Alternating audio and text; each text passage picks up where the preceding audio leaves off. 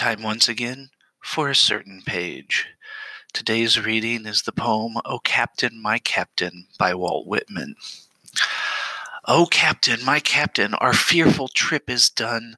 The ship has weathered every wreck. The prize we sought is won. The port is near. The bells I hear. The people all exulting, while follow eyes the steady keel, the vessel grim and daring. But O heart, heart, heart, oh, the bleeding drops of red, where on the deck my captain lies, fallen cold and dead. Oh, captain, my captain, rise up and hear the bells, rise up, for you the flag is flung, for you the bugle trills, for you bouquets and ribboned wreaths, for you the shores are crowding, for you they call the swaying mass, their eager faces turning.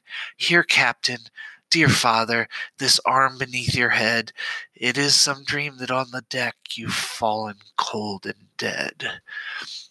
My captain does not answer. His lips are pale and still.